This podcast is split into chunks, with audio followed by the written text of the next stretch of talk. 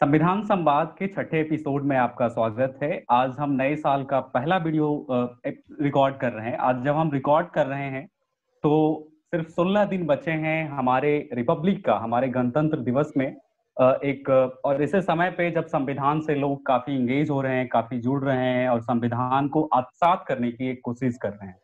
आज हम संविधानवाद के एक सिद्धांत पर बात करेंगे जिसका नाम है सत्ता का विभाजन का सिद्धांत, अंग्रेजी में इसे सेपरेशन ऑफ पावर भी कहते हैं। आज हमारे साथ हमेशा की तरह हमारे साथी हो सुरभि कारवा और प्रोफेसर तरुणाप खेतान जुड़े हुए हैं। सुरभि, धन्यवाद राजेश।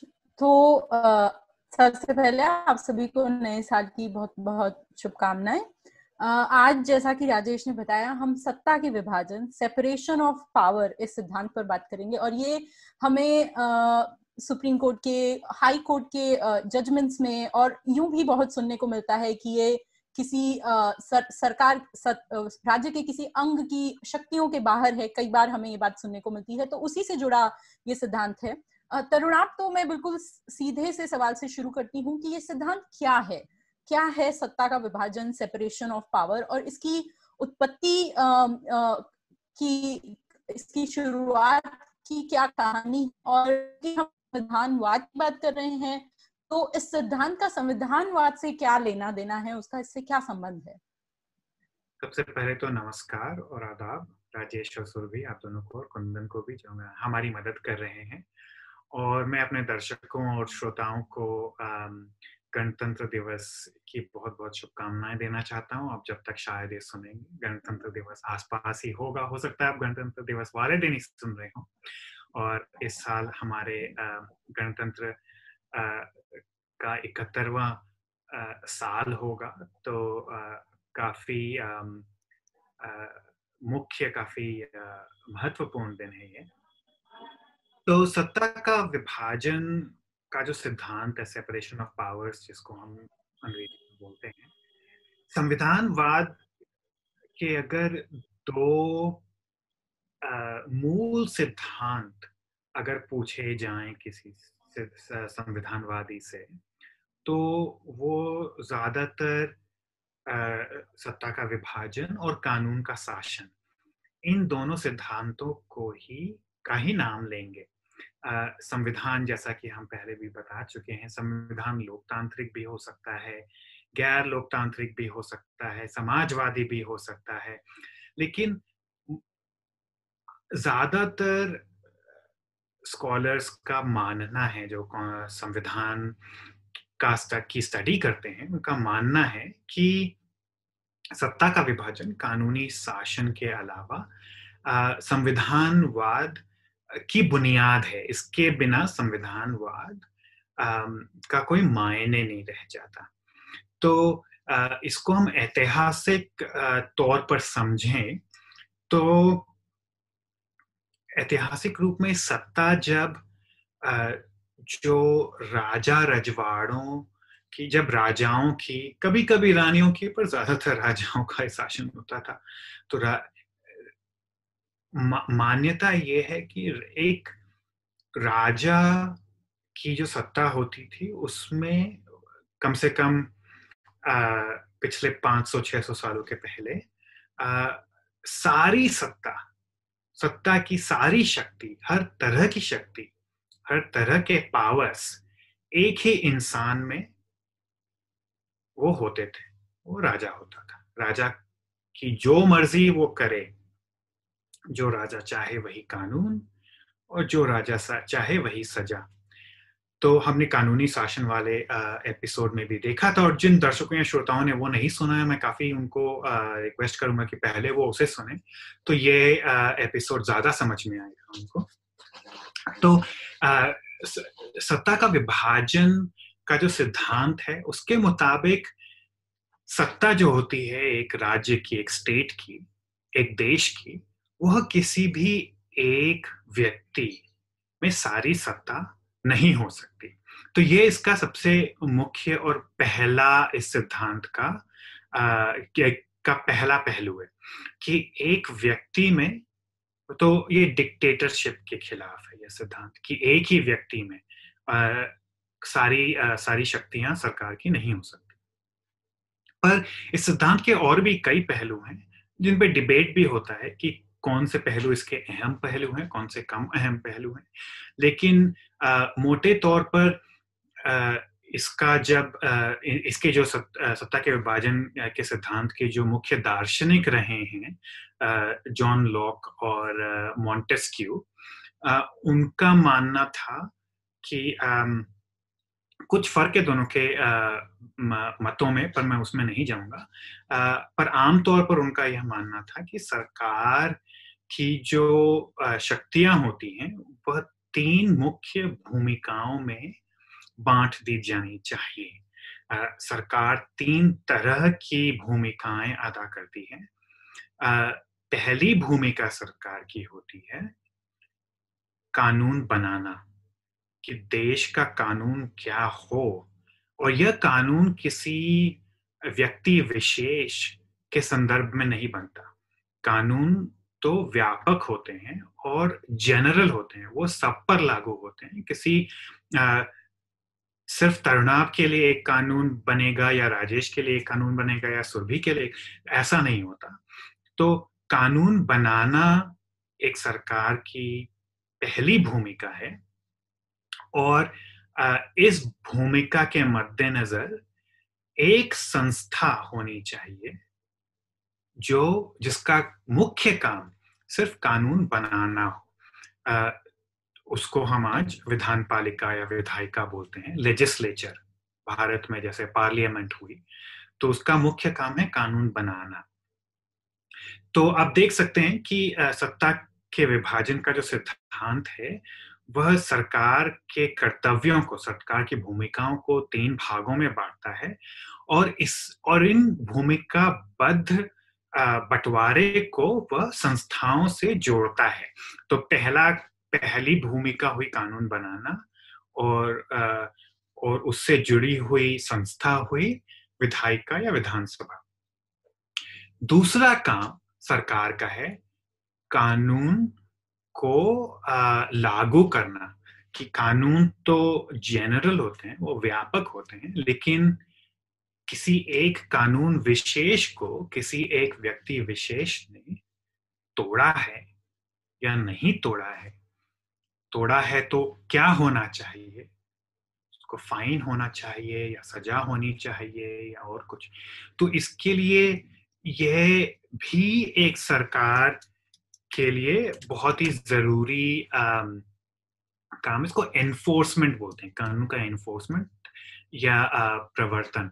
तो इसमें यह काम होता है सत्ता के विभाजन के सिद्धांत के अंतर्गत यह काम होता है कार्यपालिका का, जिसको हम एग्जीक्यूटिव बोलते हैं। वो कानून को एग्जीक्यूट करते हैं। तो विधान पालिका पहली संस्था हुई, कार्यपालिका दूसरी संस्था हुई और तीसरी संस्था भी सरकार की तीसरी भूमिका से ही संबंधित है। तो तीसरी भूमिका वह हुई जब कानून या तो अस्पष्ट है या कार्यपालिका ने कानून को एक खास तरीके से समझा है और एक खास उसकी व्याख्या दी है, पर जिस पर वह कानून लागू किया है वह बंदा यह समझता है या वो बंदी यह समझती है कि कार्यपालिका गलत है इस व्याख्या में। तब यह न्यायपालिका का काम होता है कि वह कानून की सही व्याख्या करे, जहां कानून या तो अस्पष्ट हो या फिर ऐसे कानून जो हमारी स्वतंत्रता, हमारी आजादी पर इतना भारी बोझ होते हैं कि हम कार्यपालिका को उनके एनफोर्समेंट की जिम्मेदारी नहीं देना चाहते।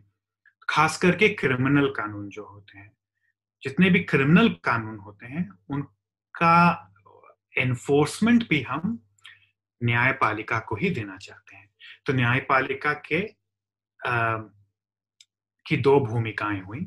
एक तो जो क्रिमिनल कानून है उनका एनफोर्समेंट, क्योंकि वह हम समझते हैं कि भाई क्रिमिनल कानून एक नागरिक की स्वतंत्रता के लिए इतना इतना कॉस्टली होता है, इतना भारी बोझ है नागरिक का कि हम कार्यपालिका पर यह नहीं छोड़ सकते, तो इसलिए न्यायपालिका पर वो जिम्मेदारी डालते हैं। और अगर और कोई भी कानून स्पष्ट हो तो न्यायपालिका उसकी पुष्टि करता है, वो बताता है केस बाय केस बेसिस पर हर एक केस में कि इस केस में कार्यपालिका ने जो किया वह सही है या गलत है। तो यह तीन सरकार की मुख्य भूमिकाएं हैं, कानून बनाना, कानून को एनफोर्स करना और उसकी व्याख्या करना। और यह तीन संस्थाएं भी एक संविधान के अंतर्गत जो मुख्य संस्थाएं हैं वो होती हैं, इसीलिए विधानसभा या विधान पालिका, कार्यपालिका और न्यायपालिका, जिसको हम इंग्लिश में एग्जीक्यूटिव, लेजिस्लेचर, एग्जीक्यूटिव और जुडिशरी कहते हैं। तो यह एक मोटे तौर पर सत्ता के विभाजन के सिद्धांत की मुख्य डिमांड है। इसमें और भी काफी पहलू हैं जो हम इस डिस्कशन में आगे देखेंगे, लेकिन इंट्रोडक्शन के लिए, एक भूमिका बांधने के लिए यह काफी होना चाहिए। प्रोफेसर खेतान, इसी बात को आगे बढ़ाते हुए मेरा दूसरा प्रश्न है कि यह सिद्धांत क्यों जरूरी है और जो सत्ता का विभाजन का सिद्धांत है उसका कानून के शासन के सिद्धांत, जिसे हम रूल ऑफ लॉ, हमने पिछले वीडियो में भी इसका जिक्र किया है, या स्वतंत्रता के सिद्धांत, आजादी के सिद्धांत से क्या संबंध है? धन्यवाद राजेश। तो ये बहुत ही जरूरी क्वेश्चन है और महत्वपूर्ण क्वेश्चन है, वो इसलिए कि देखिए, ये जो सत्ता के विभाजन का जो सिद्धांत है ये सिर्फ यह नहीं बोलता कि कानून विधायिका को बनाना चाहिए और उसका एनफोर्समेंट एग्जीक्यूटिव को करना चाहिए और उसकी जो एडजुडिकेशन है या व्याख्या है वो न्यायपालिका को करना चाहिए। वो यह भी कहता है कि ये तीनों संस्थाएं कैसी दिखनी चाहिए। आप दुनिया भर में कहीं भी देख लीजिए, किसी भी संविधान के अंतर्गत कोई भी ऐसी कार्यपालिका नहीं है, कोई भी ऐसी न्याय, ये विधान पालिका नहीं है, विधायिका नहीं है, जिसमें सिर्फ 2, 4, 5 सदस्य हों। सारी कार्यपालिकाएं साइज में काफी बड़ी होती हैं, कम से कम 60, 70, 100 सदस्य होते हैं और ऊपरी लिमिट तो 500, 600, 700 कुछ भी हो सकती है। तो ये विधान पालिका का जो डिजाइन है कि उसमें कितने सदस्य होने चाहिए, ये हर संविधान के अंतर्गत एक बड़ा नंबर होता है। और जो लोकतांत्रिक संविधान होते हैं उसमें ये जो विधान पालिका के जो सदस्य होते हैं वो चुनाव लड़कर और लोकतांत्रिक चुनावों में चुनकर आते हैं, वो जनता के रिप्रेजेंटेटिव होते हैं। और वह जो कानून बनाते हैं, हर समय भारत की पार्लियामेंट में ये नहीं होता, लेकिन कम से कम सिद्धांत के अनुसार जो कानून बनाना चाहिए विधान पालिका को, वो एक बहस के बाद, एक सार्वजनिक बहस के बाद, जिसमें सारे सदस्य इस कानून के पक्ष में या विपक्ष में बोलें, इसके अच्छे और बुरे पहलुओं पर गौर करें और जितना अच्छा बन सके कानून। तो इसलिए मानना यह है सिद्धांत का कि जितने ज्यादा लोग बहस में पार्टिसिपेट करेंगे उतनी ही अच्छी बहस होगी, उतना ही अच्छा कानून बनेगा, क्योंकि उसके सारे पहलुओं पर विचार हो चुका होगा। ठीक है। और अब विधान पालिका का जो डिजाइन है उसको आप न्यायपालिका के डिजाइन से कंपेयर करें तो दुनिया की ज्यादातर जुडिशरीज, चाहे टोटल साइज कोर्ट का काफी बड़ा हो, लेकिन एक केस सुनने के लिए जब एक जजेस की बेंच बैठती है तो उसमें 1 से लेके 15-20 मैक्सिमम होते हैं। 15-20 भी बहुत ही रेयर है। भारत में सबसे बड़ी बेंच जो आज तक बैठी है वो 13 जजेस की बैठी है और वो 1 या 2 बार बैठी है, शायद 1 ही बार बैठी है। तो इसलिए ये जो 1 बार बैठी है, 2 बार बैठी है, 1 बार बैठी है, 1 ही बार बैठी है, 1 ही बार बैठी है। तो जो न्यायपालिका होती है ये इसमें हमेशा कम नंबर होते हैं। तो यह भी एक इस सत्ता के विभाजन के सिद्धांत का मूल पहलू है कि न्याय पालिका जो होती है वो एक आम बहस के तौर पर निर्णय नहीं लेती, वो कानून के मुताबिक निर्णय लेती है। तो वो निर्णय लेने के लिए जो उसके सामने वकील बहस करते हैं, पर वो कानूनी बहस होती है। न्यायपालिका के सामने जो बहस होती है वो विधान पालिका के सामने वाली बहस से बिल्कुल अलग होती है। उसमें वकील यह जजेस को समझाने की कोशिश करते हैं कि कानून क्या कहता है, और वकील भी और जज भी कानून के एक्सपर्ट्स होते हैं। वो कानून के मुताबिक उनका काम है जजमेंट देना। तो महत्व सिद्धांत का ये। अब एग्जीक्यूटिव जो होता है, जो कार्यपालिका होती है, वो बहुत ही विशाल और बहुत ही विस्तारित होती है। उसमें सबसे ऊपर पार्लियामेंट्री सिस्टम में प्रधानमंत्री होते हैं और प्रेसिडेंशियल सिस्टम में राष्ट्रपति होते हैं। उनके नीचे एक कैबिनेट होती है जो भी पॉलिटिशियंस की बनी होती है आमतौर पर, और उनके नीचे ब्यूरोक्रेसी होती है, बहुत ही विशाल ब्यूरोक्रेसी होती है। वो ब्यूरोक्रेसी, कार्यपालिका इतने सारे अलग अलग कानूनों को इन्फोर्स करती है कि उनमें हर इन्फोर्समेंट की एक एक्सपर्टीज होती है। अब जैसे टैक्स का कानून है, तो टैक्स के कानून को जो रेवेन्यू सर्विस है वो इन्फोर्स करती है, लागू करती है। हाँ बिल्कुल। और जो क्रिमिनल कानून होते हैं, जो क्रिमिनल लॉ होता है, उसको आमतौर पे पुलिस लागू करती है। तो कार्यपालिका के भीतर भी सत्ता का विभाजन है कि अलग तुम जो करने के काबिल हो तुम वही काम करो। तो यह जो पहलू है, इसको हम एक्सपर्टीज बोल सकते हैं कि आपकी विशेषज्ञता क्या है, आप क्या काबिल हो, आपकी दक्षता क्या है। बिल्कुल।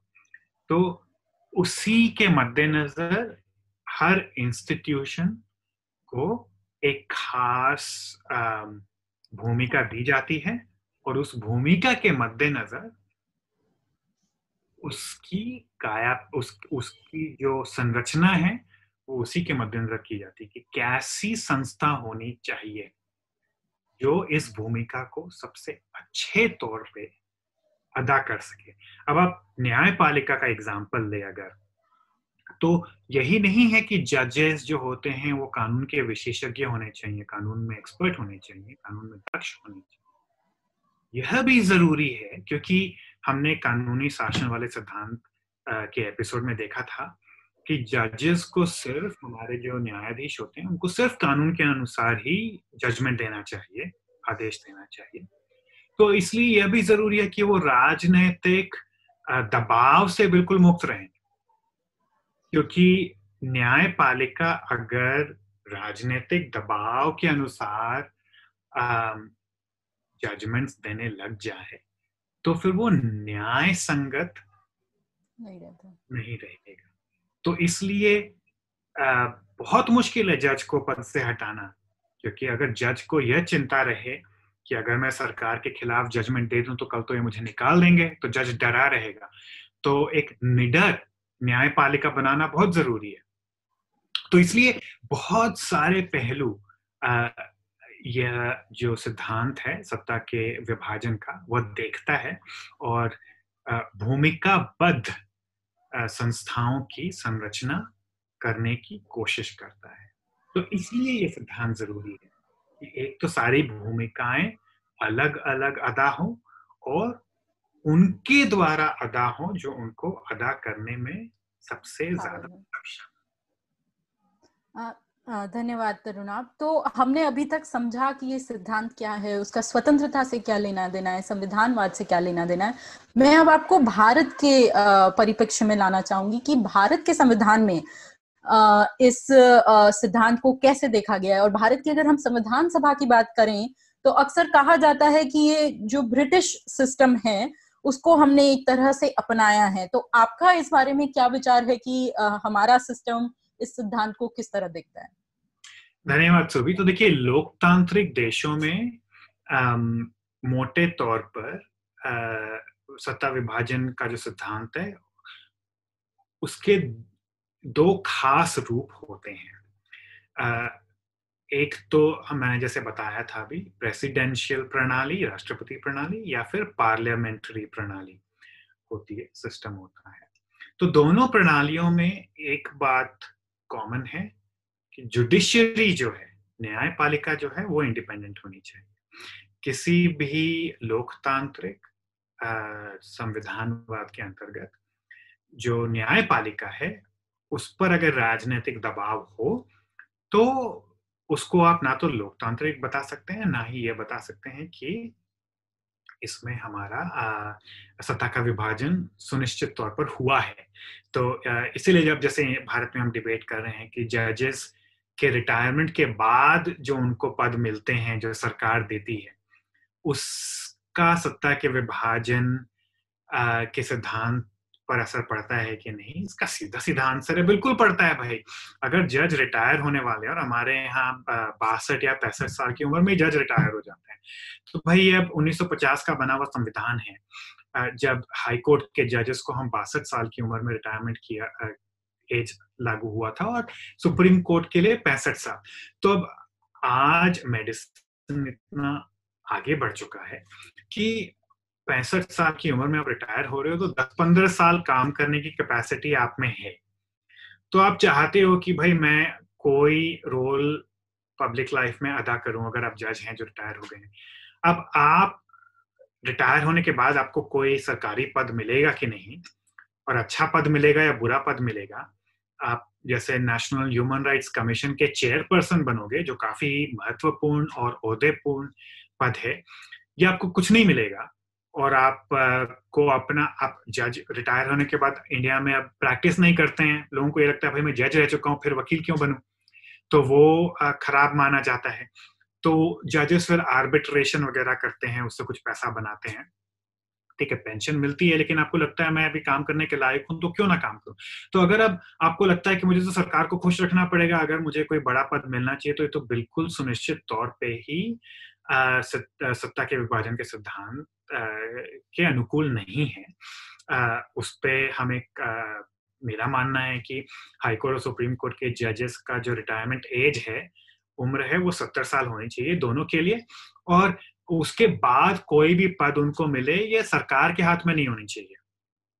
मैं तो ये मानता हूं कि उनको कोई पब्लिक पद मिलना ही नहीं चाहिए, जो करो आप प्राइवेट सेक्टर में करो।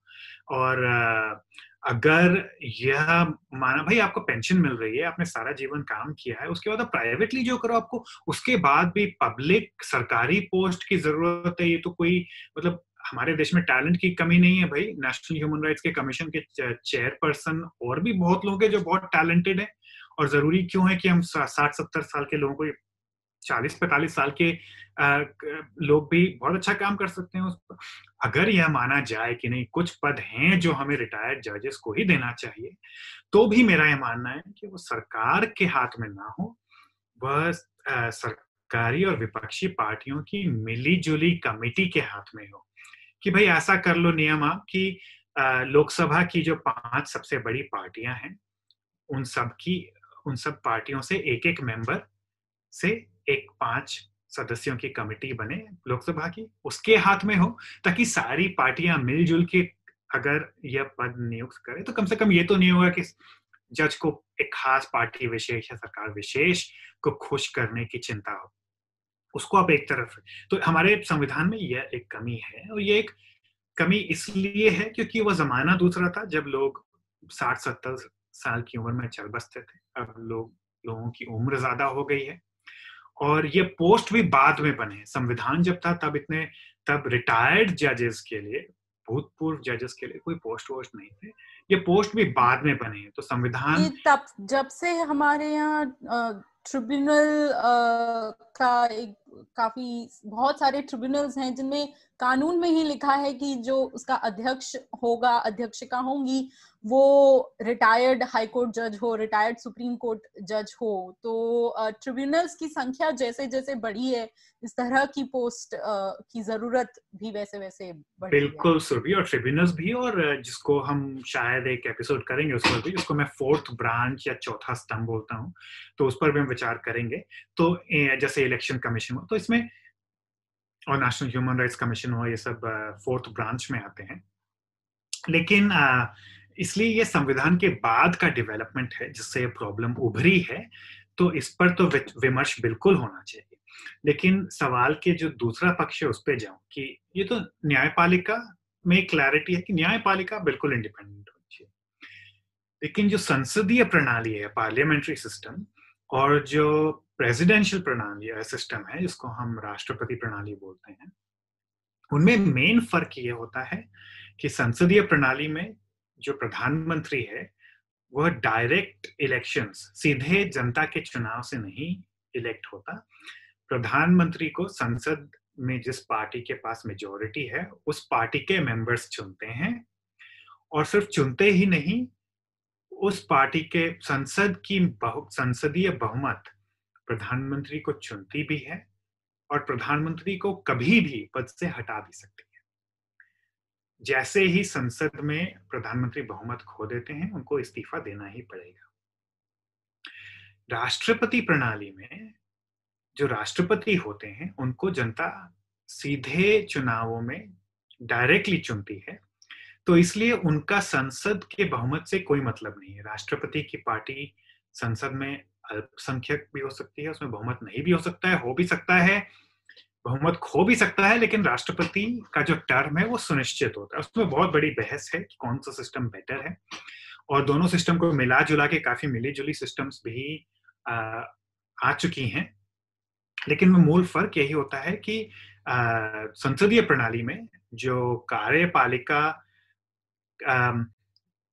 का जो सबसे ऊपरी भाग है, जो कैबिनेट जिसको बोलते हैं, वो कार्यपालिका की मेंबर होती है, और राष्ट्रपति प्रणाली में जो कैबिनेट होता है वो न्यायपालिका की मेंबर होती है, और राष्ट्रपति प्रणाली में कार्यपालिका का जो कैबिनेट है वो न्यायपालिका से अलग होती है। तो यह फर्क है। तो कुछ लोगों का ये मानना है कि इंडिया में तो हमने बिल्कुल सीधे सीधे ब्रितानी जो संसदीय प्रणाली है वो अपना ली थी, लेकिन ये मानना गलत है। ये काफी मायनों में गलत है, क्योंकि हमारे जो संविधान के निर्माता थे उन्होंने ब्रिटिश संसदीय प्रणाली से प्रेरणा तो ली थी, पर उसमें काफी उन्होंने संशोधन किए थे। सबसे पहला संशोधन तो उन्होंने काफी देशों के संविधानों पर रिसर्च करके और कुछ इधर से कुछ उधर से कुछ अपना ही सोच के उन्होंने एक नई और यूनिक प्रणाली बनाई थी। सबसे पहला संशोधन यह था कि संसदीय ब्रिटेन की जो संसदीय सिस्टम थी उसमें विधायिका अगर संसद अगर कोई कानून पास करे तो उस कानून को कोर्ट खारिज नहीं कर सकती थी, लेकिन हमारे संविधान में अगर कोई कानून जो संसद बनाए वह अगर किसी मौलिक अधिकार का उल्लंघन करता है तो कोई भी नागरिक जो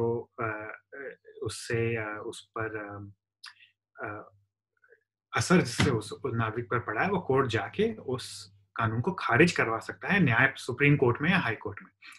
यह पहला फर्क था, और यह बहुत बड़ा फर्क था क्योंकि किसी भी ब्रिटिश सिस्टम में ये नहीं होता, उस समय तो नहीं होता। अब उन्होंने भी थोड़ा बहुत ये अपना लिया है। दूसरा फर्क यह था कि जो ब्रितानी संसद है उसमें भी दो सदन होते हैं, हमारी तरह, हमारे जैसे लोकसभा है और राज्यसभा है। ब्रिटेन में भी हाउस ऑफ कॉमन्स और हाउस ऑफ लॉर्ड्स होते हैं, लेकिन जो हाउस ऑफ कॉमन्स है वो तो चुनाव होके लोगों द्वारा चुने जाते हैं, लेकिन हाउस ऑफ लॉर्ड्स चुनी नहीं जाती।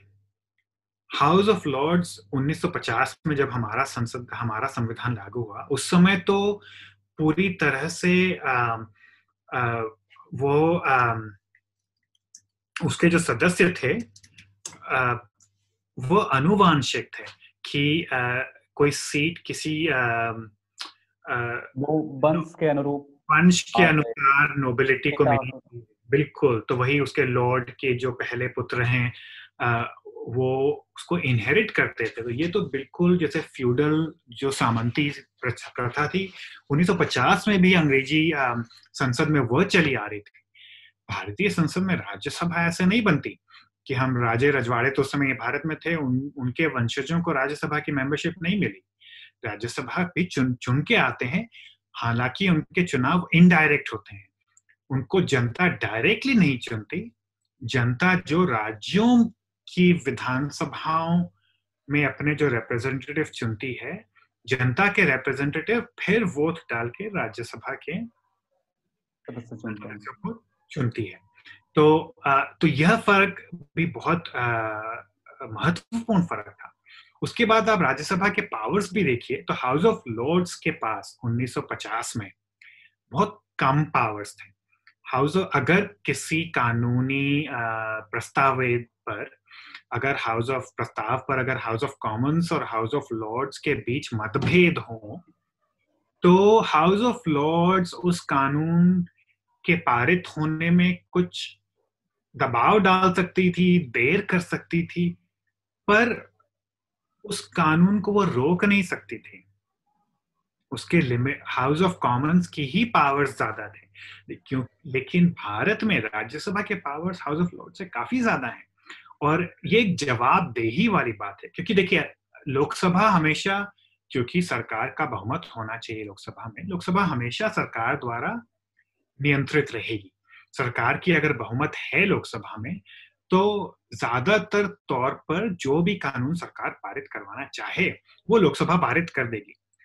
तो ब्रिटेन में बहुत कम यह होता है कि वहां की सरकार संसदीय प्रणाली में कोई कानून पारित करना चाहे तो पारित ना हो, क्योंकि अगर हाउस ऑफ लॉर्ड्स, जिसमें हो सकता है सरकार का बहुमत नहीं हो, वो उस कानून को नहीं चाहे तो वो सिर्फ देर कर सकती है, उसको रोक नहीं सकती। लेकिन राज्यसभा को रोकने के पावर्स थे। हमारे संविधान में एक मनी बिल और जो गैर money bill, non money bill का डिफरेंस है। धन विधेयक, उसे धन विधेयक कहते हैं। बजट के अलावा बजट रोकने की ताकत राज्यसभा में नहीं है, वह सिर्फ लोकसभा, मतलब धन विधेयक और भी हो सकते हैं लेकिन आमतौर पर सिर्फ बजट को ही धन विधेयक मानते हैं। जो बजट के साथ जो फाइनेंशियल बिल आता है उसी को मानते हैं, लेकिन उसके अलावा राज्यसभा किस सरकारी विधेयक को रोक सकती है और अपना मतभेद जाहिर कर सकती है। और अगर सरकार की मेजॉरिटी राज्यसभा में नहीं है, और कोई जरूरी नहीं है कि हो, और ऐसी संरचना थी कि कोशिश यह थी कि सरकार की मेजॉरिटी ना रहे राज्यसभा में, ताकि सरकार को ऑपोजिशन जो है, जो जिसके राज्यसभा में मेजॉरिटी हो, उसको भी अपने साथ लेकर चलना पड़े। तो यह जो एक चेक था, एक जवाबदेही थी राज्यसभा के प्रति, यह एक राष्ट्रपति प्रणाली का जो सेपरेशन है, राष्ट्रपति प्रणाली में राष्ट्रपति की अगर मेजॉरिटी नहीं हो संसद में, वहां के संसद में, तो राष्ट्रपति कोई कानून पास नहीं कर सकता। संसदीय प्रणाली में, ब्रिटिश संसदीय प्रणाली में, अगर, क्योंकि प्रधानमंत्री की का बहुमत हमेशा होता है, उसके सारे कानून पास हो जाते हैं। भारत ने एक बीच का रास्ता निकाला था कि एक सदन में आपका बहुमत हमेशा रहेगा और एक सदन में नहीं रहेगा। तो हमारी प्रणाली थोड़ी बहुत संसदीय है और थोड़ी बहुत, कम से कम उनकी इच्छा यह थी कि थोड़ी बहुत राष्ट्रपति प्रणाली की तरह हो, कि विपक्ष की भी एक भूमिका हो कानून पास करने में, और अगर दोनों सदनों का मतभेद हो तो एक जॉइंट सेशन बैठे, जिसमें लोकसभा का पलड़ा भारी रहेगा क्योंकि उसके सदस्य ज्यादा होते हैं, पर ये उसमें भी यह बिल्कुल सुनिश्चित नहीं है कि लोकसभा ही जीतेगी। राज्यसभा और लोकसभा के बीच लड़ाई हो तो इसलिए हमारी प्रणाली काफी डिफरेंट है। राज्यों को एक बड़ा रोल दिया गया फेडरलिज्म के कारण।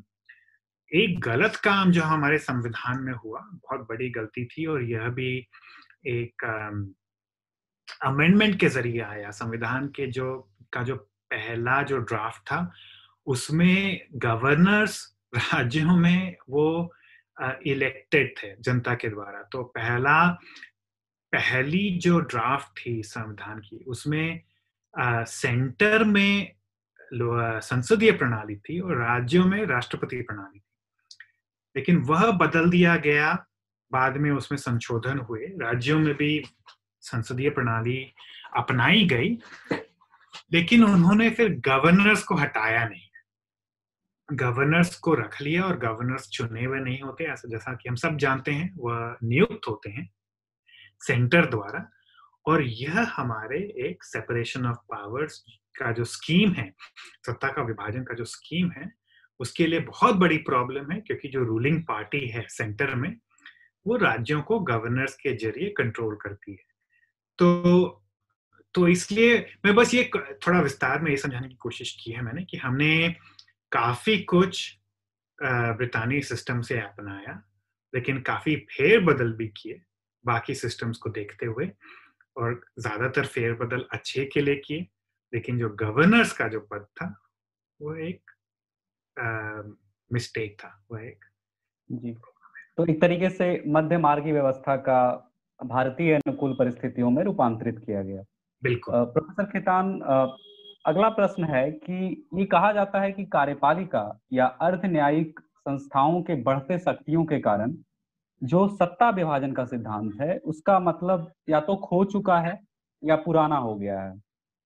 आज ऐसा लगता है कि जो सत्ता विभाजन का सिद्धांत है और चेक एंड बैलेंस, जो जवाबदेही का सिद्धांत है, उत्तरदायित्व का सिद्धांत है, वो ज्यादा महत्वपूर्ण है।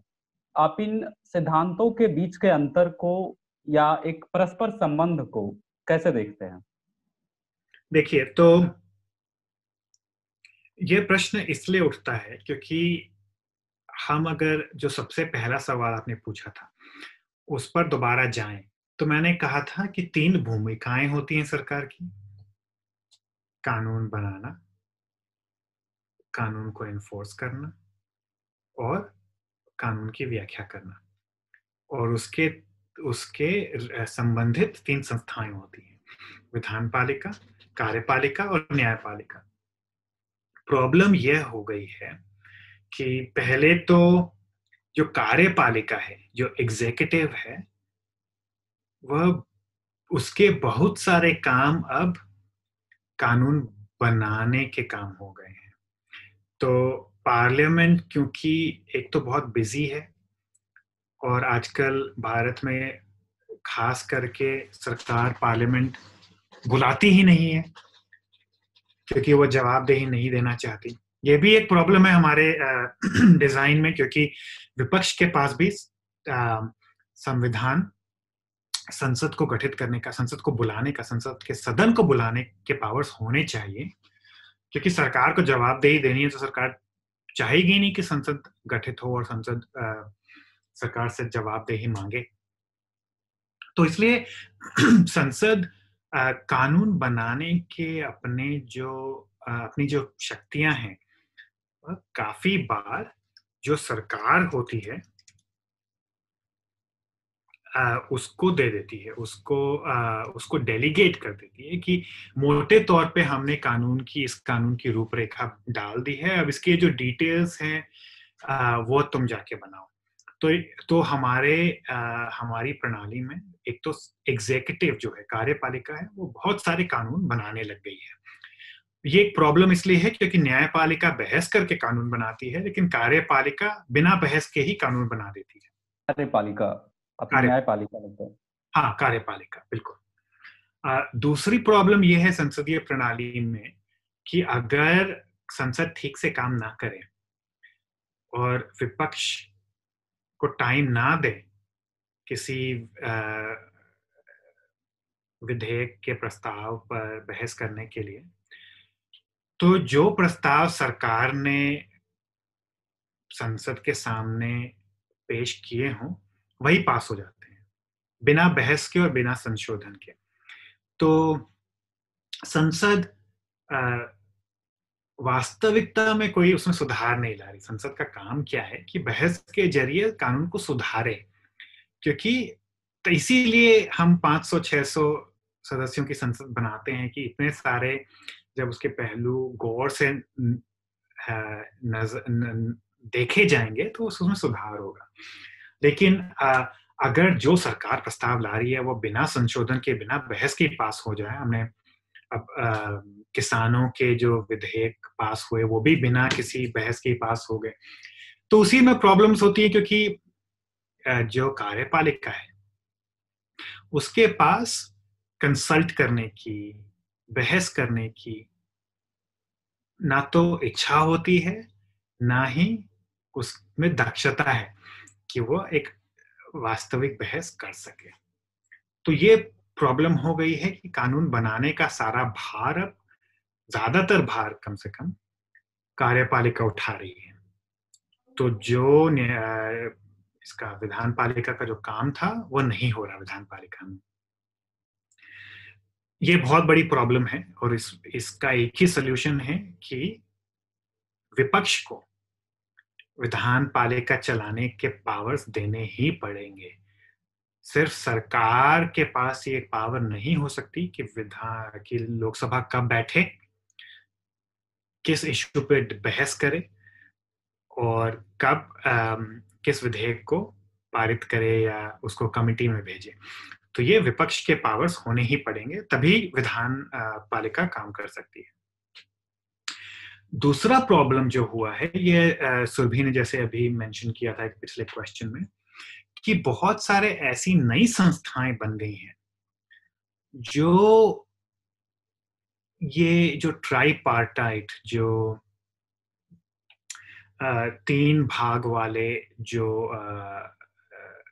सरकारी भूमिका का जो जी, मैं वही बोल रहा था कि जो त्रिकोणीय भूमिका एक तरीके से निभाते हैं, ये भूमिकाएं जो हैं उसमें फिट कहीं भी नहीं बैठती।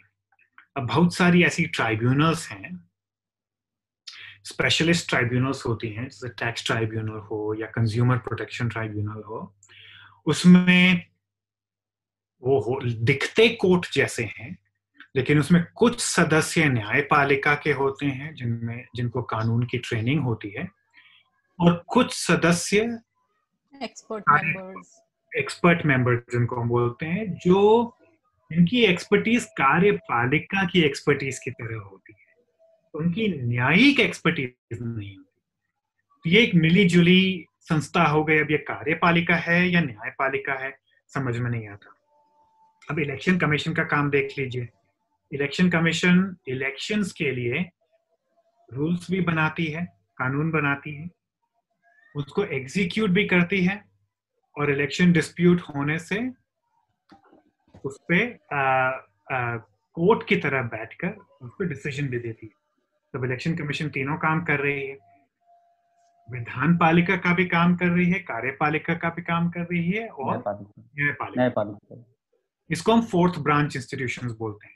तो ये जो नई संस्थाएं उभर के आई हैं, जो खास मुद्दों पर तीनों काम कर रही हैं, कुछ लोग बोल रहे हैं कि इसका मतलब यह हुआ कि यह सिद्धांत अब महत्वपूर्ण नहीं रह गया। मैं ये नहीं मानता। मेरा मानना है कि सिद्धांत आज भी महत्वपूर्ण है, क्योंकि सिद्धांत की जो पहली रिक्वायरमेंट है कि आपकी भूमिका और आपकी संस्थागत संरचना में तालमेल हो, वह आज भी इलेक्शन कमीशन के लिए भी जरूरी है। मेरा तो यह मानना है कि इलेक्शन कमीशन चाहे यह तीनों काम करे, उसकी अंदरूनी संरचना में भी यह विभाजन होना चाहिए कि इलेक्शन कमीशन के जो कमिश्नर्स हैं, जो कानून बना रहे हैं, वह जो कानून की व्याख्या कर रहे हैं जज की तरह बैठ के, वो अलग अलग लोग होने चाहिए। एक इंटरनल डिवीजन करके भी, आप अंदरूनी विभाजन करके भी आप इस सिद्धांत को लागू कर सकते हैं। पर आपके सवाल में इस सिद्धांत का एक दूसरा पहलू भी मौजूद है जो अब हमें जाहिर करना चाहिए। वो यह है कि पहला पहलू तो यह था भूमिकागत संस्था की संरचना, भूमिका के अनुसार संस्था को डिजाइन करो। दूसरा है हर संस्था की दूसरी संस्थाओं के प्रति जवाबदेही। न्यायपालिका छोड़ के, क्योंकि न्यायपालिका कौन कार्यपालिका से जवाबदेही कर दे तो फिर वो तो जजेस फिर वो न्याय संगत डिसीजन नहीं रहेंगे। न्यायपालिका की भी जवाबदेही है लोगों को, एकेडेमिक्स के, क्योंकि उनको अपने जजमेंट्स में रीजंस देने पड़ते हैं लिखित। अब कोई एमपी वोट डाल रहा है पार्लियामेंट में, उसको लिखित रीजंस देने की जरूरत नहीं है, किसी को बताने की भी जरूरत नहीं है कि मैं वोट क्यों डाल रहा हूँ, किस तरह डाल रहा हूँ, इसके पक्ष में डाल रहा हूँ, विपक्ष में डाल रहा हूँ। लेकिन जज को पब्लिकली एक लिखित में अपने रीजन देने का की ड्यूटी है। और मेरे जैसे फिर प्रोफेसर्स लेख लिखते हैं उस पर, वो बोलते हैं कि इस जज ने बिल्कुल गलत या बिल्कुल सही। इसमें एक चीज और आपने रीजन की बात की कि रीजन सिर्फ न्यायपालिका की क्या जिम्मेदारी सिर्फ प्रोफेसर जो बैठकर लेख लिखेंगे उन पर है, क्योंकि रीजन का जो रोल है पब्लिक में वो उससे भी बढ़कर है। और रीजन लिटिगेंट का भी हक है और एज एक नागरिक होने के तौर पर मेरा भी हक है कि जो कानून है जो मुझ पर इम्पैक्ट डाल रहे हैं मैं उसका रीजन समझ सकूं। तो क्या जो रीजन देने की जरूरत है न्यायपालिका द्वारा वो एक जवाबदेही नहीं है ना सिर्फ प्रोफेसर्स के लिए आप जैसे, बल्कि एक आम नागरिक के लिए जो पार्टी है केस में लिटिगेंट है उसके लिए। तो आप क्या सोचते हैं इस पर? तो ये अच्छा सवाल है सुरभि, और इसमें एक फर्क करना चाहूंगा। अगर कोई कोर्ट या कोई जज फैसला दे बिना रीजंस दिए, बिना अपने कारण लिखित रूप में कारण को जताए, तो यह प्रॉब्लमैटिक है जनता के लिए भी और सबके लिए। लेकिन रीजंस क्या होने चाहिए और वो सही रीजंस हैं या नहीं है, इसमें न्यायपालिका की एक खास बात यह है कि उसके रीजंस आम रीजंस नहीं होते, उसके रीजंस टेक्निकल रीजंस होते हैं। अब आपको एक एग्जांपल देके अगर समझाऊं तो मान लीजिए कि कोई म्युनिसिपालिटी किसी शहर में एक सड़क बनाने के लिए किसी पुराने पेड़ को काटना चाहती है, और कुछ एनवायरमेंटलिस्ट ये नहीं चाहते कि यह पेड़ कटे, इसलिए वो हाई कोर्ट में उन्होंने केस फाइल कर दिया कि भाई ये पेड़ मत काटो। अब इस पर अगर आप और हम आम नागरिक के तौर पर बहस करेंगे तो हम क्या बोलेंगे कि भाई इस पेड़ के क्या फायदे हैं ये बताओ, ये शहर को सुंदर रखता है, हवा साफ करता है, इतनी सारी जो वाइल्ड लाइफ है, जो चिड़िया है, गिलहरी है, इस पेड़ पर रहती है, और पेड़ों का एक शहरों में बहुत बड़ा महत्व है, खास करके कि पर्यावरण बहुत खराब हो रहा है। अब इसकी दूसरे हाथ पर अगर हम यह भी देखें कि यह पेड़ बिल्कुल इस रास्ते के बीच में आ रहा है और इससे बहुत प्रॉब्लम हो रही है, ट्रैफिक जैम्स होते हैं, उससे पोल्यूशन बढ़ता है, फिर आप और हम ये डिसाइड करेंगे कि भाई अच्छा अगर हम सड़क को इधर से नहीं उधर से निकालें तो ट्रैफिक जैम की प्रॉब्लम सॉल्व हो सकती है कि नहीं सॉल्व होती है। तो ठीक है, एक बात हुई, सॉल्व हो जाती है, लेकिन फिर म्यूनसिपालिटी बोलेगी भाई उस सड़क को उधर से निकालने में तो खर्चा बहुत बढ़ जाएगा हमारा। तो ये सारी बातें हम देखेंगे। जज का काम यह देखना है कि न्याय उस म्युनिसिपालिटी के पास इस पेड़ को काटने का न्यायिक पावर है कि नहीं, और उस पावर में हो सकता है कि कुछ ऐसे कारण रेलेवेंट हो या ना हो। यह भी हो सकता है कि उस पावर में कुछ प्रोसीजर्स रेलेवेंट हो। मान लीजिए म्युनिसिपालिटी का जो एक्ट है, जो कानून है, वो ये कहता है कि म्युनिसिपालिटी किसी भी पेड़ को काटने के पहले उस इलाके के लोगों को 2 महीने का नोटिस देगी, और अगर किसी ने भी उस पर कोई भी मतलब आपत्ति जताई तो एक बैठक बुलाएगी और उन आपत्तियों को सुनेगी और जवाब देगी। ठीक है, और ये हो सकता है, अब हो सकता है कि सारे जो एक्चुअल इश्यूज हैं वो म्यूनसिपालिटी के फेवर में है कि मरियल सा पुराना पेड़ है, 2 साल में ऐसे ही मर जाएगा, कोई हवा साफ करने का काम नहीं कर रहा, कोई वाइल्ड लाइफ नहीं रहती, बगल से सड़क निकालने में बहुत खर्चा होगा, यह सड़क से बहुत प्रदूषण कम होगा, जाम ट्रैफिक जाम नहीं होंगे। लेकिन अगर कानून में यह लिखा है कि बिना 2 महीने के नोटिस और बिना अगर आपत्ति जताई गई हो तो बिना मीटिंग के आप पेड़ नहीं काट सकते, तो ये कोर्ट की ड्यूटी होगी कि म्यूनसिपालिटी को ना काटने दे वो पेड़।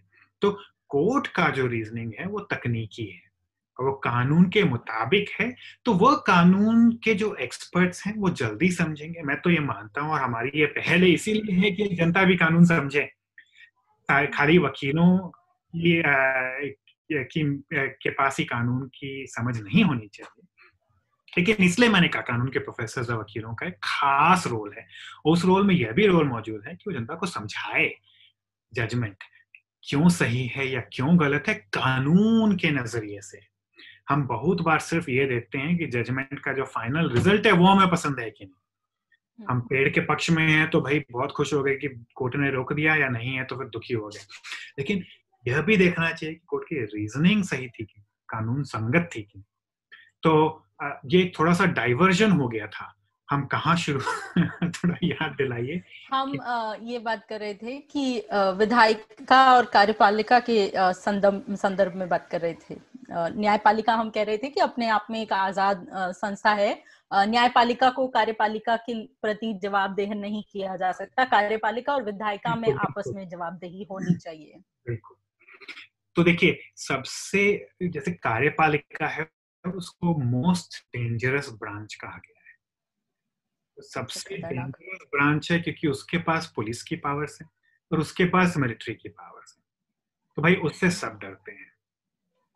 और इसलिए कार्यपालिका के ऊपर जवाबदेही सबसे ज्यादा जरूरी है। और संसदीय प्रणाली अगर ठीक से काम करे तो उसकी सबसे महत्वपूर्ण जो पहलू है वो यह है कि हर मिनिस्टर को संसद में कार्यपालिका के किसी भी काम पर कोई भी क्वेश्चन पूछा जा सकता है, और यह मिनिस्टर की ड्यूटी होती है कि संसद को सच जवाब दे। और अगर यह साबित हो जाए कि यह झूठा जवाब था तो मिनिस्टर को रिजाइन करना पड़ता है। एक एफिशिएंट, एक सही रूप से काम करती हुई संसदीय प्रणाली पर, जो हमारे यहाँ काफी टाइम से काम नहीं कर रही है वैसे, लेकिन हमारे संविधान के निर्माताओं को तो राज्यसभा बनाकर उन्होंने ये सोचा था कि हमारी संसद और भी ज्यादा इंडिपेंडेंट होगी और जवाबदेही मांगेगी। तो जवाबदेही का रोल खास करके कार्यपालिका के लिए बहुत जरूरी है। न्यायपालिका के सदस्यों की भी जवाबदेही है, बहुत बड़ी जवाबदेही है, इसके प्रति, जनता के प्रति। मेरी नौकरी है प्रोफेसर के रूप में, रिटायरमेंट तक है, ठीक है, मुझे हटा सकते हैं अगर मैं कुछ गड़बड़ करूं, बहुत बड़ा गड़बड़ करूं, लेकिन मेरी नौकरी सुनिश्चित है। किसी भी संसदीय राजनेता की नौकरी एक लोकतंत्र में गारंटी नहीं है। हर 5 साल, कुछ देशों में 3 साल, 4 साल, कुछ में 6 साल, लेकिन वो 3 से 6-7 साल तक ही आपको जनता के सामने जाना पड़ेगा और फिर से वोट मांगना पड़ेगा और बोलना पड़ेगा कि भाई मैंने अच्छा काम किया था, फिर से भेज दो। और अगर नहीं भेजोगे तो जनता के प्रति भी जवाबदेही हो सकती है।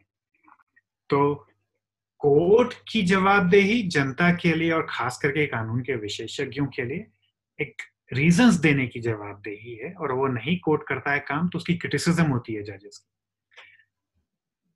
सदस्यों की, लोकसभा में, राज्यसभा में सदस्यों की जवाबदेही है, तो मीडिया के प्रति, गलत काम करे तो मीडिया क्रिटिसाइज करेगी, और फिर हर 5 साल में जनता के सामने जाके आपको जवाबदेही देनी पड़ेगी। और जो एग्जिट है उसकी जवाबदेही विधान पालिका के सामने भी है और न्यायपालिका के सामने भी है। कानून संगत काम नहीं किया है तो न्यायपालिका पकड़ेगी, और अगर जनता के खिलाफ काम किया है तो विधान पालिका पकड़ेगी। तो इसलिए जवाबदेही का सिद्धांत भी सत्ता के विभाजन के सिद्धांत में ही शामिल है। आई थिंक सुरभि को पूछना था। हाँ। मेरा सवाल ये था कि हमने तरुणाप आपने ये बताया कि हमें ये सुनिश्चित करना पड़ेगा कि जो प्रतिपक्ष है, विपक्ष है, वो भी संसद की कार्यवाही बुला सके, और आपने पिछले वीडियोस में ये भी बात की है कि कैसे नेता प्रतिपक्ष का, जो नेता विपक्ष का जो पद है वो एक संवैधानिक पद नहीं है, उसे संवैधानिक बनाया जाना चाहिए। इसी के संदर्भ में आगे का सवाल ये है कि अगर हम वेस्टमिनिस्टर मॉडल की बात करें जो कि ब्रिटेन में है, हालांकि इंडिया ने भारत ने उसको पूरी तरह उस तरह से नहीं अपनाया है, एक अंतर है, फिर भी वाल्ड्रिन जैसे स्कॉलर्स ने उस सिस्टम के बारे में ये कहा है कि हालांकि कार्यपालिका के जो लोग होते हैं वो विधायिका के लोग ही होते हैं, और भारत में भी आप कैबिनेट मिनिस्टर नहीं बन सकते, प्रधानमंत्री नहीं बन सकते जब तक कि आप विधायिका के सदस्य नहीं है। अगर आप नहीं है तो आपको 6 महीने में इलेक्शन लड़के बनना पड़ेगा। तो जब कार्यपालिका के लोग विधायिका के भी सदस्य हैं, फिर भी वाल्ड्रिन जैसे स्कॉलर्स का कहना है कि ये जो अंतर है कि आप कार्यपालिका के तौर पर कानून को लागू करने का काम कर रहे हैं और विधायिका के तौर पर बनाने का काम कर रहे हैं, वो अंतर बना रहता है, क्योंकि कार्यपालिका जिस तरह से काम करती है वो एक अंतर बनाए रखती है। पर अगर कार्यपालिका विधानसभा विधायिका को सिर्फ इस तरह माने कि हमें अपना बिल ही पास करवाना है, कि हमें सिर्फ अपना एजेंडा, अपना काम ही निपटवाना है, तो फिर ये सिद्धांत एक तरह से इसका सिद्धांत का पालन नहीं होता। तो क्या आपको लगता है कि और क्या तरीके हैं जिससे हम सुनिश्चित कर सकें कि हमारी संसद स्वतंत्र हो? क्योंकि जैसा हम ये भी कह चुके हैं कि भारत के सिस्टम में लोकसभा में जो मेजॉरिटी है, जो बहुमत है, वो सरकार का ही होगा, जो सत्ताधारी पार्टी है उसी के लोग संसद में, लोकसभा में ज्यादातर मेंबर होंगे। तो और कौन से कानून हैं जिन पर हमें ध्यान देकर उनमें सुधार लाना चाहिए कि हमारी संसद कार्यपालिका से स्वतंत्र हो सके, और जो मेंबर्स हैं, जो उसी पार्टी के मेंबर हैं, वो भी एक जवाबदेही अपनी ही पार्टी के कैबिनेट मिनिस्टर, अपनी ही पार्टी के प्रधानमंत्री से सुनिश्चित कर सकें? देखिए सभी, तो ये जो हमने अब तक जो बात की है वो संस्थाओं के बीच सत्ता के विभाजन की बात की है, लेकिन मॉन्टेस्क्यू ने जब सत्ता के विभाजन के सिद्धांत पर बात की थी उस समय पॉलिटिकल पार्टीज का कॉन्सेप्ट ही नहीं था। अमेरिकी संविधान ने जब इस प्रिंसिपल को, इस सिद्धांत को अपनाया, तब भी पॉलिटिकल पार्टीज का एक, मतलब उनको एक अंदेशा तो था कि उभर रहे हैं, पर ये क्या होती है उनको नहीं पता। तो पॉलिटिकल पार्टीज ने कार्यपालिका और विधान पालिका के बीच का जो विभाजन है उसको पूरी तरह से गड़बड़ कर दिया है, और सिर्फ संसदीय प्रणाली में ही नहीं, राष्ट्रपति प्रणाली में भी। राष्ट्रपति प्रणाली में तो इस कदर से कॉम्प्लिकेशंस आ गए हैं कि अगर राष्ट्रपति की पार्टी संसद के दोनों सदनों में बहुमत रखती हो, जो कि अभी अभी जो अब अमेरिका के भूतपूर्व राष्ट्रपति होने जा रहे हैं डोनाल्ड, उनके पूरे कार्यकाल में,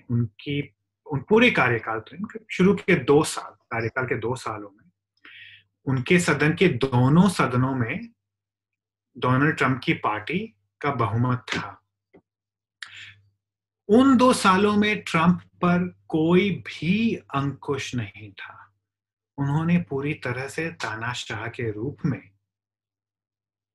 कार्य किया। जो थोड़ा बहुत अंकुश था वो कोर्ट की तरफ से, जुडिशियरी की तरफ से था, पर संसद की तरफ से डोनाल्ड ट्रंप पर कोई अंकुश नहीं था।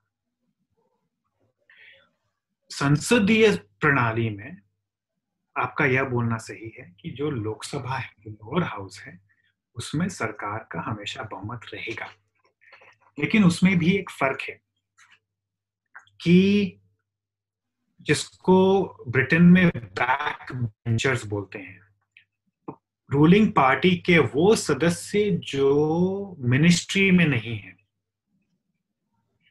किसी भी प्रधानमंत्री पर हमेशा यह एक अंकुश रहता है कि वह ऐसा कोई भी काम नहीं कर सकते जो बैक बेंचर्स उनके खिलाफ जाएंगे। तो एक पार्टी का जो बैक बेंच होता है वह रेबेलियन भी कर सकता है, और भारत में इसके एग्जाम्पल कम है, लेकिन विदेशों में, ब्रिटेन में जैसे मार्गरेट थैचर जैसी काफी सख्त और पावरफुल प्रधानमंत्री को भी बैक बेंचर्स ने हटा दिया था, उन्हीं की पार्टी के बैक बेंचर्स। तो यह मत समझिए कि पार्टी साथ में है एक व्यक्ति के साथ। अब और भारत में भी आप देख सकते हैं कि जब 1999 में भाजपा की सरकार बनी थी, 98-99 में, तो काफी भाजपा वाले और आरएसएस वाले ये चाहते थे कि आडवाणी प्रधानमंत्री बने, लेकिन जो रूलिंग अलायंस था, रूलिंग पार्टी तो नहीं लेकिन जो बहुमत थी उस सरकार की, जो गठबंधन था, वो तभी संभव थी जब वाजपेयी प्रधानमंत्री हो। तो आप ये ना माने कि लोकसभा में बहुमत का कोई मायने नहीं है या कोई अंकुश नहीं है। फर्क पड़ता है और पूरा फर्क पड़ता है। प्रधानमंत्री कौन बनेगा इसके लिए बहुत जरूरी है कि प्रधानमंत्री के व्यक्तित्व को, सिर्फ पार्टी को नहीं, एक व्यक्ति विशेष के पास लोकसभा में बहुमत होना जरूरी है, और वह कोई व्यक्ति खो भी सकता है वो बहुमत, और फिर बहुमत खोने पर उसी पार्टी का कोई दूसरा बंदा या बंदी प्रधानमंत्री भी बन सकते हैं। तो इसलिए हाँ, लेकिन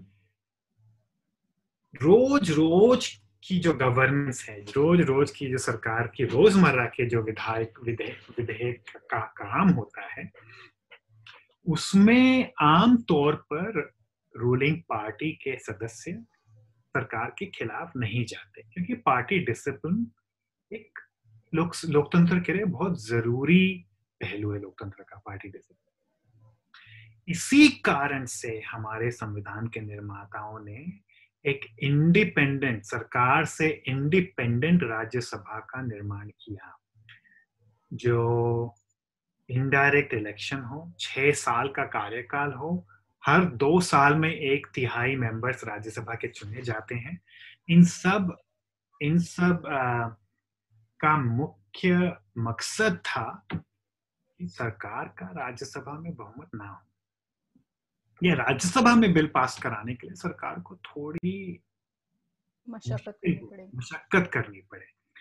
तो वो जो जवाबदेही है वो भी बहुत जरूरी है। तो इसके लिए अब प्रॉब्लम्स क्या हुई हैं कि एक तो देखिए, कोई भी संविधान सारे नियम नहीं लिख सकता। कुछ नियम जो है वो हमें ना लिखे हुए भी हमें उनका, जो संविधान में जो एक तो लिखे हुए रूल्स हैं, उसके अलावा एक संविधान की स्पिरिट क्या है, संविधान क्या चाहती थी रूल्स को लिख के, एक वह भी एक चीज होती है, भावना, संविधान की भावना कह सकते हैं।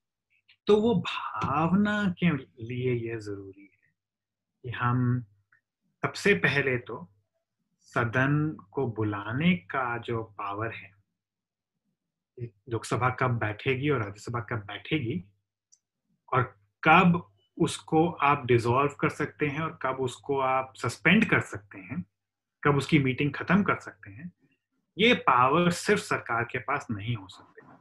इस साल अब तक तो जो शीत सत्र होता है, विंटर सेशन होता है पार्लियामेंट का, अब तक नहीं बुलाई गई है, और सरकार सुनने में आ रहा है कि 1-2 दिन का कुछ सत्र बुलाएगी। तो यह तो बिल्कुल संविधान की भावना के खिलाफ है। नहीं, शीत सत्र शायद, न्यूज तो ये है कि शायद शीत सत्र होगा ही नहीं, विंटर सेशन शायद पार्लियामेंट का, जहां तक मैंने पढ़ा है, शायद मैं गलत हो सकती हूँ, पर बुलाएंगे ही नहीं, अब सीधे बजट सत्र होगा। देखिए, और जिसके लिए कहा जा रहा है कि वो प्रॉपर पूरी तरह से बुलाया जाएगा। देखिए, अब संविधान में नियम क्या है, कि संसद के दो सदनों के बीच 6 महीने से ज्यादा अंतर नहीं होना चाहिए। वो तो आउटर लिमिट है, आउटर लिमिट को सरकार ने मैक्सिमम पॉसिबल टाइम अवेलेबल मान लिया है कि हम 6 महीने से ज्यादा नहीं हो सकता, तो हम 6 महीने से कम भी नहीं करेंगे। तो वो बिल्कुल 6 महीना गिन रहे हैं कि कब बैठी थी उससे 6 महीने कल होने वाले हैं, तो आज बैठ लो। तो यह तो संविधान की भावना का कत्ल करना हो, ऐसे संसद नहीं चल सकती। संसद को बैठना पड़ेगा और इसके लिए आप सरकार पे निर्भर नहीं रह सकते, विपक्ष पर पावर देनी पड़ेगी। इसके अलावा और बहुत सारी, और देखिए आज की सरकार कल की विपक्ष है और आज का विपक्ष कल की सरकार है, इसलिए अगर आप लोकतंत्र बने रहे तो ठीक है। तो इसके लिए ये इनके भी, आज के सरकार के भी सेल्फ इंटरेस्ट में है कि हम विपक्ष को ये पावर्स दें, संसद बुलाने का पावर, संसद में क्या डिस्कशन होता है, कम से कम हफ्ते में एक दिन तो विपक्ष का दिन हो। अब एजेंडा में, अब देश के सामने सबसे बड़ी क्या चुनौती है आज के दिन, किसानों का आंदोलन। सरकार संसद का सदन बुला ले लेकिन एजेंडा सरकार कंट्रोल करती है, किसान आंदोलन एजेंडा में ही ना डाले, ऐसे थोड़ी हो सकता है कि संसद बैठे और देश के सामने जो सबसे बड़ी चुनौती है उस पर बहस ही ना करे। तो कम से कम एक दिन संसद, हर हफ्ते विपक्ष का दिन होना चाहिए, उसका एजेंडा विपक्ष तैयार करे। जो नियुक्तियां होती हैं, जैसे मैंने बताया 4th ब्रांच की, इलेक्शन कमिश्नर कौन बनेगा, रिजर्व बैंक का गवर्नर कौन बनेगा, नेशनल ह्यूमन राइट्स के मेंबर्स कौन होंगे, यह संसद की 5 बड़ी पार्टियों की 5 सदस्यीय कमेटी होनी चाहिए, हर पार्टी का एक बंदा या बंदी। वो विपक्ष सरकार बैठ के फिर डिसाइड करेंगे। तो भाई ये सब भी हमारे जो विपक्षी दल के नेता हैं वो भी हमारे प्रतिनिधि हैं, वो भी चुनाव जीत के गए हैं, हार के नहीं गए हैं। सरकारी पार्टी के पास 2019 के इलेक्शन में 36% वोट पड़े थे, 2014 के इलेक्शन में 32% पड़े थे। ये देश खाली 30-35% वोटों से तो नहीं चल सकता, 70-80% तो चाहिए। तो विपक्ष के बिना तो ये पॉसिबल ही नहीं है। तो इसलिए ये विपक्ष के नेता का पद संवैधानिक रूप से मान्य होना चाहिए। सुप्रीम कोर्ट को ये बोलना पड़ेगा कि संविधान में लिखा हुआ ना हो पर संवैधानिक भावना बिल्कुल इस पद को मानती है। और यह भी जरूरी है कि हमारी जो इंटेलिजेंस ब्यूरो है, आईबी है, हमारे जो जितने भी सिविल सर्विस हैं उसके जो चीफ हैं उनको भी ब्रीफ करना चाहिए। विपक्ष की एक शैडो कैबिनेट होनी चाहिए ताकि आप सरकार में आओ तो आप डे 1 से पहले दिन से सरकार चलाने की आपकी क्षमता होनी चाहिए। देश के लिए जरूरी है कि विपक्ष पहले दिन से सक्षम सरकार चलाने की क्षमता रखे। इसके लिए जो देश पे आज के दिन कोई संकट है, कोई थ्रेट है जो आमतौर पे कॉन्फिडेंशियल होते हैं, तो विपक्षी नेता को बताना जरूरी है। तो सरकार के पास ये नहीं होने चाहिए। तो इसलिए विपक्ष के की ताकतों पर हमने ज्यादा बात नहीं की है भारत के संदर्भ में, यह बहुत जरूरी है। दूसरा यह कि आपने कहा कि कार्यपालिका विधानपालिका की एक पार्ट होती है, गलत है। कार्यपालिका बहुत विशाल है, उसमें पुलिस भी है और ब्यूरोक्रेसी भी है और रेवेन्यू ऑफिस भी और सब कुछ है। सिर्फ कार्यपालिका का की जो सबसे ऊपरी सतह है, उसकी राजनीतिक जो लीडरशिप है कैबिनेट में, काउंसिल ऑफ मिनिस्टर्स जिसको हम बोलते हैं, सिर्फ वो होती है विधान पालिका की सदस्य। बाकी ब्यूरोक्रेट्स की जवाबदेही मिनिस्टर के लिए है। जो सिविल सर्वेंट है, जो ब्यूरोक्रेट है, वो मिनिस्टर को जवाब देते हैं। मिनिस्टर का काम है कि वो पार्लियामेंट को जवाब दे। तो जवाबदेही का पिरामिड है। तो इसलिए जवाबदेही अगर संसद सही से काम करे और खास करके अगर राज्यसभा सही से काम करे तो जवाबदेही हमारे ढांचे में सुनिश्चित है।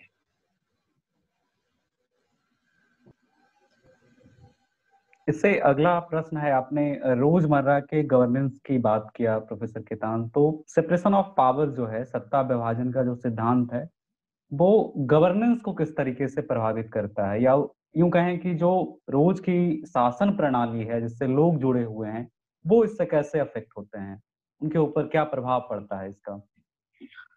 देखिए, दो प्रभाव हैं इसके। सबसे पहला तो अगर आप संस्था की संरचना, उसकी भूमिका के मद्देनजर कर रहे हो, तो ऑलरेडी आपके ढांचे में आप उस संस्था की क्षमता या एफिशिएंसी पर ध्यान दे रहे हैं, तो ऑलरेडी गुड गवर्नेंस ऑलरेडी आपकी सोच का एक पहलू है कि आप संस्था वैसा बनाएं जो अपनी भूमिका अदा करने में सक्षम हो। दूसरा यह कि जवाबदेही गुड गवर्नेंस के लिए बहुत जरूरी है। कोई भी इंसान जितना ही बुद्धिमान हो, चाहे जितना ही सक्षम हो, चाहे जितना ही लोकप्रिय हो, किसी में भी एक जटिल देश, और भारत तो जटिल देशों में भी बहुत ही ज्यादा जटिल देश है, के लिए क्या सही है और क्या गलत है यह समझने की एक इंसान की कैपेसिटी हो ही नहीं सकती बिना। देखिए, जवाबदेही को आजकल की सरकारें प्रॉब्लम के रूप में देखती हैं। कोई भी सरकार जवाबदेही नहीं चाहती, लेकिन जवाबदेही को आप एक सर्विस के रूप में देखिए कि कोई आपको क्रिटिसाइज कर रहा है तो वह आपको और बेहतर होने की, और बेहतर करने की एक अपॉर्चुनिटी दे रहा है कि आप जो कर रहे हो आप उससे भी बेहतर कर सकते हो, चाहे जितना ही अच्छा कर रहे हो। तो अगर आप जवाबदेही खत्म कर दोगे तो गवर्नेंस तो खराब होगी ही होगी। आप किसानों का विधेयक बिना किसानों से बातचीत के लाओगे तो प्रॉब्लम तो होगी ही होगी। तो इसलिए जवाबदेही और ये जो यह सिद्धांत, सत्ता के विभाजन का सिद्धांत जो सुनिश्चित करती है, तो इसके दोनों पहलू, भूमिकाबद्ध संरचना संस्थाओं की और हर संस्था की जवाबदेही, दोनों ही गुड गवर्नेंस के लिए, अच्छी सरकार चलाने के लिए, जनता के लिए सरकार चलाने के लिए बहुत ही महत्वपूर्ण है। तरुणाब, आज का आखिरी सवाल, और ये चर्चा पूरी नहीं होगी जब तक कि हम इस चीज पर बात ना करें। जब हम ये रिकॉर्डिंग कर रहे हैं, किसान, बहुत बड़ी संख्या में भारत के किसान दिल्ली के आसपास इतनी कड़ाके की सर्दी में प्रोटेस्ट पर हैं। 8 बार सरकार से बात करने की कोशिश की गई है और कोई फैसला नहीं आया, और हम इस स्तर पर प्रोटेस्ट देख रहे हैं। और जो कानून जो पास किया गया बिना किसी चर्चा के किया गया, और 20 सितंबर को जो हुआ, मत विभाजन नहीं किया गया, विपक्ष की बिना सहमति के संसद का सत्र आगे बढ़ाया गया, वॉइस वोट से बिल पास कर दिया गया। तो इस तरह के जो बिल्कुल गलत प्रैक्टिसेस हैं, हमने ये चीज आधार में भी देखी थी। एक ऐसा बिल जिसका धन विधेयक से कोई लेना देना नहीं है, वो मनी बिल नहीं कहा जा सकता, उसको मनी बिल के तौर पे पास किया गया ताकि आप राज्यसभा को साइडलाइन कर सकें, उसको नजरअंदाज कर सकें। तो इन सबके चलते कितनी बड़ी समस्या है इस तरह की प्रैक्टिसेस की वजह से, इस सिद्धांत का नहीं पालन किया जाना। अगर आप इस पर क्योंकि ये इस सिद्धांत का बिल्कुल वर्तमान परिप्रेक्ष्य है, तो इस पर अगर आपने उस पर थोड़ा सा विचार रखा है, पर थोड़ा और डिटेल में अगर आप बताएं। बिल्कुल, देखिए, हमारी भारतीय कार्यपालिका पर सत्ता के विभाजन का जो सिद्धांत है उसके अनुसार 3 मुख्य अंकुश है। एक तो न्यायपालिका पर, न्यायपालिका सिर्फ गैरकानूनी काम होने पर ही बीच में पड़ती है। दूसरी है राज्यसभा, और तीसरे हैं राज्यों की सरकारें। और उस पर हम बाद में बात करेंगे, फेडरलिज्म पर हम बाद में किसी एपिसोड में बात करेंगे। लेकिन आपने जो दोनों एग्जाम्पल दिए, किसानों के जो फार्मर्स के जो कानून थे, 3 कानून, और जो आधार कानून पास किया, दोनों में आप देख लीजिए कि कॉमन फैक्टर क्या है। राज्यसभा को साइडलाइन करना। संविधान चाहता है कि सरकार बिना राज्यसभा की सहमति के इस टाइप के कानून पास ना कर सके, और इसीलिए चाहता है क्योंकि बिना इस जवाबदेही के सरकार मनमर्जी करेगी। तो राज्यसभा हो जाएगी, बहुत बड़ा अंकुश है सरकार के ऊपर। आधार में सरकार ने क्या किया, राज्यसभा सिर्फ धन कानून या मनी बिल को रोक सकती है, आधार धन कानून नहीं था, लेकिन फिर भी सरकार ने स्पीकर द्वारा उसको धन कानून घोषित करवा के राज्यसभा की असहमति के बावजूद पास करवा दिया। सुप्रीम कोर्ट में केस गया, सुप्रीम कोर्ट ने बहुत ही गलत डिसीजन में, और एक जज ने डिसेंटिंग ओपिनियन भी दिया था, एक जज जस्टिस चंद्रचूड़ ने ये भी कहा था कि ये गलत है मेजॉरिटी का डिसीजन, ठीक है, फ्रॉड ऑन कॉन्स्टिट्यूशन, शायद ये शब्द का इस्तेमाल किया गया था, पर मेजॉरिटी ने कहा कि ठीक है ये धन कानून है। अब वो जजमेंट दोबारा कोर्ट के सामने आने की उम्मीद है, तो देखिए क्या होता है। एक बड़ी बेंच बैठेगी और उसको, मेरे हिसाब से वो जजमेंट बिल्कुल गलत है, जस्टिस चंद्रचूड़ का डिसेंट उसमें सही था। और आधार अगर धन कानून है तो आप राज्यसभा को बंद ही करवा दो, क्योंकि फिर सारे कानून, कोई भी कानून आप पास करवाओगे वो धन कानून है, फिर राज्यसभा की जरूरत नहीं है। एक्चुअली आप फिर संसद को ही बंद करवा दो, क्योंकि लोकसभा तो वैसे भी सरकार जो कहती है वही करती है। जो एक रही सही राज्यसभा थी जो जवाबदेही मांगती थी, उसको भी आपने साइडलाइन कर दिया है, क्योंकि आपकी मनमर्जी से अगर सारे कानून धन कानून हो जाते हैं, एक बजट होता था धन कानून, अब सारे कानून अगर बजट बन गए हैं तो राज्यसभा की कोई जरूरत नहीं है, फिर लोकतंत्र की भी जरूरत नहीं। किसान कानून के लिए सरकार ने क्या किया, राज्यसभा में वोट नहीं थे तो अध्यक्ष को बोला विभाजन मत कराओ। अगर आप गिनोगे ही नहीं वोट तो आपको कैसे पता चलेगा ये भारत में नहीं होता है कि वॉइस वोट की कौन सा साइड शोर ज्यादा मचा रहा है, और तभी उस वॉइस वोट पे कानून तभी पास होते हैं जब कोई भी सदस्य विभाजन, मतलब वोटों के विभाजन की डिमांड ना करे, लेकिन हर सदस्य का राइट होता है कि डिमांड करे कि भाई आप बैठ के वोट गिनो, फेवर में कितने हैं और अगेंस्ट कितने हैं।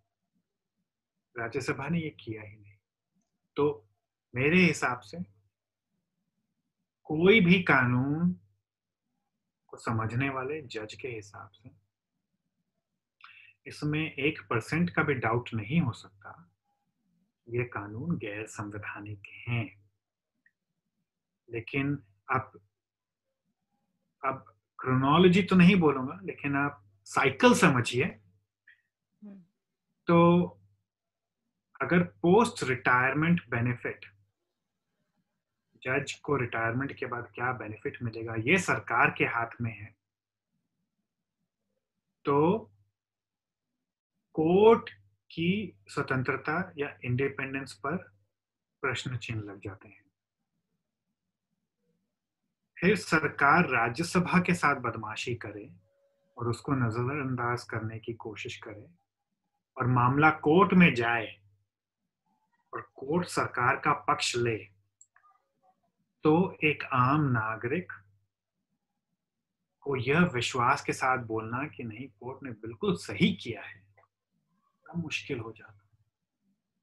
तो अगर हमारी ये जो थोड़ी बहुत जो बाद में प्रॉब्लम्स उभर के आई हैं हमारे संवैधानिक ढांचे में इस सिद्धांत के मद्देनजर, उनको हम फिक्स ना करें तो गवर्नेंस, लोकतंत्र, कानून का शासन और सत्ता के विभाजन का सिद्धांत, ये सब खतरे में पड़ जाते हैं। तो इसलिए आज 71वें गणतंत्र दिवस के दिन यह प्रण लेना चाहिए, यह कोशिश करनी चाहिए कि हम हमारे अच्छे संविधान को और अच्छा बनाएंगे। आप क्रिटिसिज्म आप उसका करते हो जिससे प्यार होता है, सरकार से प्यार है और देश से प्यार है और संविधान से प्यार है, इसलिए उसकी क्रिटिसिज्म कर रहे हैं कि चाहते हैं कि और अच्छा बने। जी बहुत बहुत शुक्रिया प्रोफेसर खेतान और सुरभि आप दोनों का। जैसा कि प्रोफेसर खेतान ने कहा कि प्रेम आलोचना की पहली शर्त है, इसी चीज को आत्मसात करते हुए जब 71वें गणतंत्र दिवस के दिन हम संविधान के किस्सों को सुनेंगे, इसे और अपनाएंगे।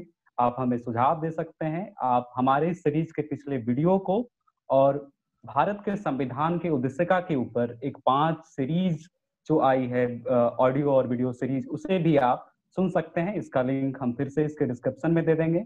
आप सभी का आभार और सारे सुझाव भी आमंत्रित हैं। शुक्रिया।